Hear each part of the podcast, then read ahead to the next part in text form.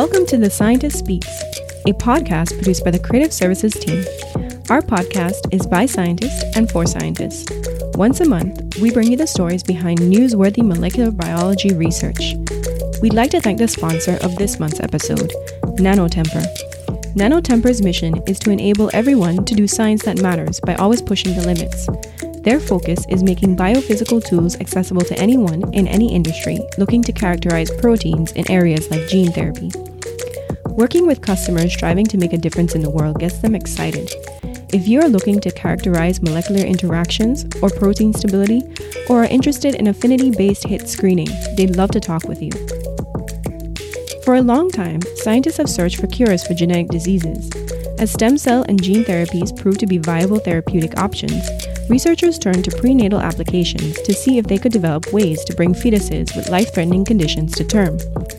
Nikki Spodge from the Scientist Creative Services team spoke with Amy O'Connell, a neonatologist at Boston Children's Hospital, and Tippi McKenzie, a professor of surgery at the University of San Francisco Medical School, to learn more.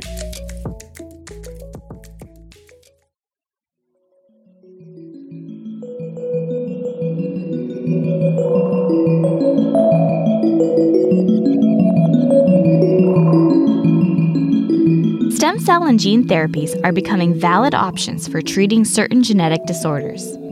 As techniques improve and evidence of their safety mounts, researchers and clinicians consider providing normal stem cells or repairing a genetic defect prenatally.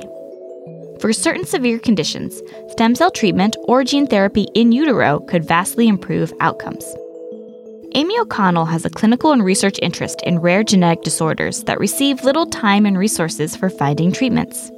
She believes that treating these life threatening conditions in utero before severe symptoms manifest offers advantages that are not available postnatally.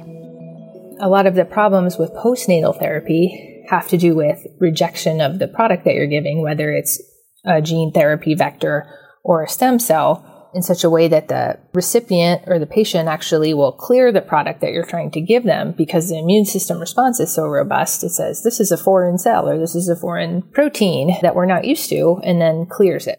The fetus has a more immature immune system than an adult or even a child or even a neonate who's just been born because the immune system is still developing in utero. A lot of the immune system development happens within the first trimester of pregnancy uh, for the fetus. So actually the window that you would need to intervene in with a gene or stem cell therapy in order to really get past the brunt of the immune response uh, would have to happen very early on in the gestation. While not all patients receive diagnosis of a genetic disorder this early, researchers believe that in utero therapies will still be effective at later stages of development. Luckily, using cutting edge screening approaches, doctors diagnose many diseases earlier in gestation. With modern ultrasound technology, physicians get a good look at structural abnormalities, and cell free DNA analysis detects many genetic conditions. Cell free DNA is a way that we can now sequence parts of the fetal genome just by taking a blood sample from the mom. The fetus releases some of its DNA into the maternal circulation, and we can do PCR sequencing to actually get a glimpse of the fetal genome by sequencing mom's blood. Many expectant mothers balk at the idea of administering experimental therapies to their unborn children. Unfortunately, for those fetuses with lethal diseases such as alpha and beta thalassemia, spinal muscular atrophy, Zellweger disease, and congenital disorders of glycosylation, just to name a few, these treatments may be the difference between life and death. There are certainly advantages to doing a prenatal therapy for many genetic disorders disorders of brain development, certain metabolic disorders that have brain or liver or, or cardiac involvement, where the fetus is already so severely affected that by the time the baby is born, there's really limited intervention that you can do. If we had the ability to intervene with those disorders earlier on in development before they could progressively affect organ development, it could really be completely life changing for those fetuses.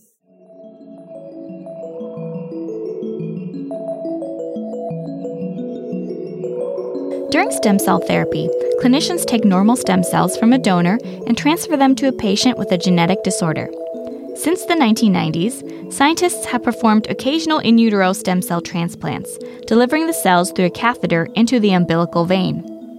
Tippy McKenzie's research team focuses on developing and implementing new therapies for fetuses with genetic diseases.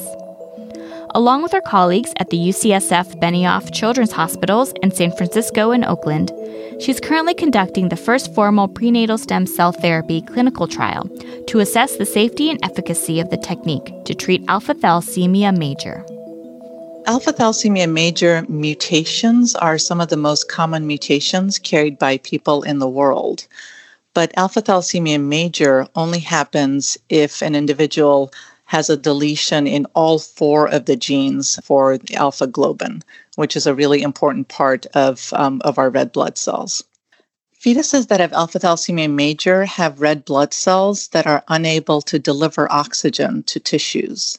And so the tissues get starved for oxygen. And this manifests as a very standard set of findings on ultrasound where the fetus develops fluid around the liver and around the lungs. And if they don't get treatment with transfusions of blood, they usually don't survive to birth. The buildup of fluid in the fetus has implications for the mother as well. She can develop Muir syndrome, a condition similar to preeclampsia, characterized by severe swelling, high blood pressure, excessive weight gain, and protein in the urine. Alpha thalassemia major does not have to be a fatal disease. Blood transfusions delivered to the fetus through the umbilical vein give unborn children with the disorder a chance at survival. However, even though fetal blood transfusions are fairly common treatments for other disorders, they are not always offered to pregnant women with fetuses that have alpha thalassemia major because of the disease's perceived fatality. Postnatally, patients either require monthly blood transfusions for the rest of their lives or risky bone marrow transplants to introduce hematopoietic stem cells that give rise to red blood cells with normal alpha globin. With her stage 1 clinical trial, McKenzie hopes that stem cell therapy will prove to be a better treatment option. A novel aspect of the UCSF trial is that the mother acts as the stem cell donor. Doctors inject her stem cells through the umbilical vein concurrently with the fetal blood transfusion. McKenzie believes that even though the fetus's immune system is immature, there is a better chance for acceptance of the mother's stem cells than cells from another donor. The fetus actually learns to tolerate the mom because it's constantly seeing small numbers of cells from the mother. The fetus has to develop tolerance to the mother in order for the pregnancy to survive. The other thing we found in the lab is that if you don't give cells from the mother, the mother's immune system actually comes in and rejects the cells that you just put into the fetus. For postnatal individuals receiving a cell transplant, physicians treat a patient with high doses of toxic medications to make space for the new cells in the bone marrow. This doesn't seem safe in utero, so McKenzie's team administers a very high dose of stem cells with the hope that they will engraft into the fetus. One main goal of the trial is to determine if this large dose is safe and efficacious. Another goal of the trial is to determine the long term prognosis of individuals treated with in utero stem cell therapy. Babies may be born without the need for additional interventions like blood transfusions or bone marrow transplants. Even if a bone marrow transplant is necessary, the in utero treatment may simplify the process. Bone marrow transplants are challenging because first of all, it can be hard to find a donor. And the medications that are used to prepare your bone marrow for the new cells to come in and settle down can be very toxic. They can actually be fatal. And what we're hoping to do with the in utero transplant is to make it so that A, the patient can still be tolerant to their mother so that the mom can still be a donor after birth, and B, if they're tolerant, then you don't have to give the very toxic doses of the medicines to prepare the bone marrow. And it can be a much safer bone marrow transplant done again after birth. So even if the fetal transplant is not a single shot cure, it can actually make a significant improvement in the care of these patients and result in a cure shortly after birth. It would be sort of a two step process where you get an in utero transplant that allows you to be tolerant to your mother. And then after birth, you get the second booster transplant, and you can do that in a much safer way than if you hadn't ever been exposed to the cells before. Mackenzie's team hopes to enroll 10 individuals in the trial. So far, they have successfully administered stem cells to two patients who are now growing and thriving as toddlers.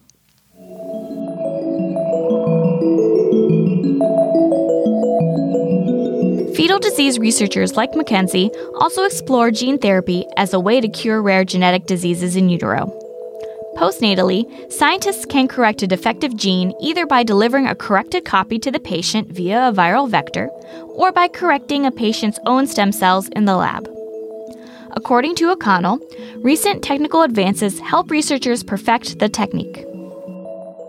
The advent of genetic manipulation and the development of the CRISPR system have been hugely helpful in moving the whole field of gene therapy forward. And there are actually a lot of postnatal gene therapies available for primary immunodeficiency disorders where they're already using CRISPR technologies in viral vectors to try to correct gene defects.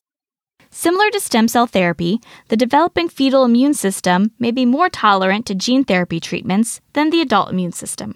Although these efforts solely exist in the lab, scientists have seen promising results in in utero mouse models of monogenic disease. Researchers at the Children's Hospital of Philadelphia and the University of Pennsylvania used adenovirus vectors to introduce CRISPR technology to target cells in mice during fetal development. With this technique, they reversed lethal lung and liver monogenic diseases in the unborn mice. Targeting the viral vectors to the appropriate cells in the developing fetus is a major challenge. To solve this problem, a number of researchers continue to develop libraries of viral vectors that target specific organs to precisely deliver the functional DNA.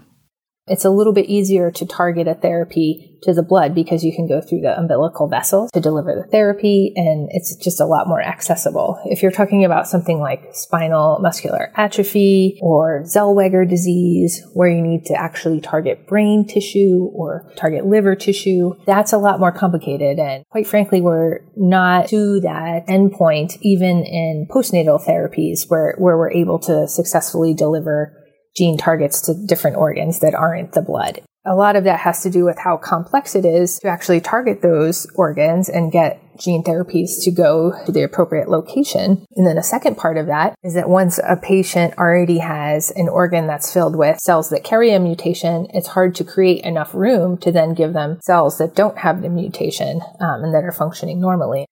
I don't think that fetal therapies for those types of disorders will really enter into the picture until we figure those things out from a postnatal perspective first.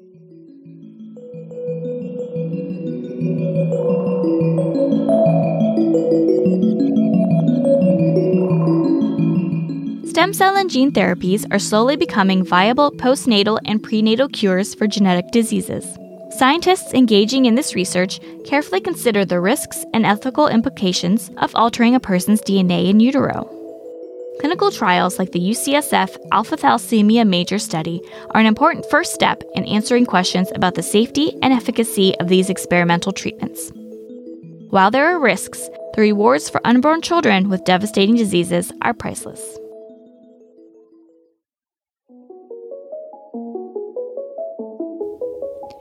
Thank you for listening to The Scientist Speaks. This episode was produced by the creative services team for The Scientist and narrated by Nikki Spage. And thank you again to Nanotemper for sponsoring this episode. Please join us next month as we discuss applications of synthetic biology for COVID 19 diagnostics and therapeutics. To keep up to date with this podcast, follow The Scientist on Facebook and Twitter and subscribe wherever you get your podcasts.